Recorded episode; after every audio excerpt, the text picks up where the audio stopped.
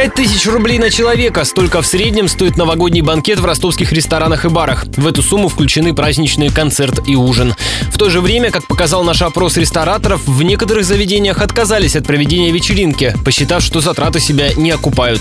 Объясняет управляющий партнер группы компании 2D Дмитрий Челенко. Людей, желающих отметить Новый год, по крайней мере, в этом году нет в том количестве, которое необходимо. А все хотят хорошую программу, достойный стол за маленькие деньги. Но, к сожалению, в нынешних условиях это невозможно, потому что Дедушка Мороз стоит дорого, фейерверки стоят дорого, ведущие, т.д. и т.п. Все стоят дорогих денег. Надо как-то включать все это в цену, но в нынешних условиях это невозможно.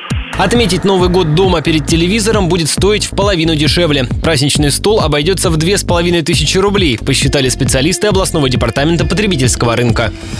Подробности. В минимальный набор продуктов включили бутылку полусухого шампанского, бутылку коньяка, цыпленка бройлера, палку сырокопченой колбасы, килограмм мандаринов и коробку шоколадных конфет. Туда же приплюсовали актуальную стоимость полутора килограммов салата оливье.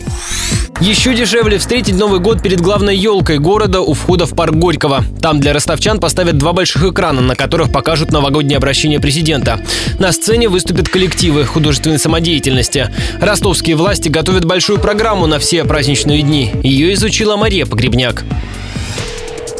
Парк революции на этих и следующих выходных приглашает на каток. Обещают дискотеку на льду и фотосессию с Дедом Морозом. В самом парке развернется ярмарка с связанными шапками, дизайнерскими украшениями и новогодними сувенирами. 27 декабря по Большой Садовой пройдет парад в честь открытия главной городской елки у входа в парк Горького. Процессию скоморохов возглавят Дед Мороз и Снегурочка. 28 и 29 парки Островского и 1 мая предлагают посмотреть уличные новогодние спектакли. 2, 6 и 8 января в парке Горького тоже проведут ярмарку, а на сцене у входа исполнят праздничные песни. 5 января в парке Октября можно будет примерить роль скомороха и сыграть в народные русские забавы.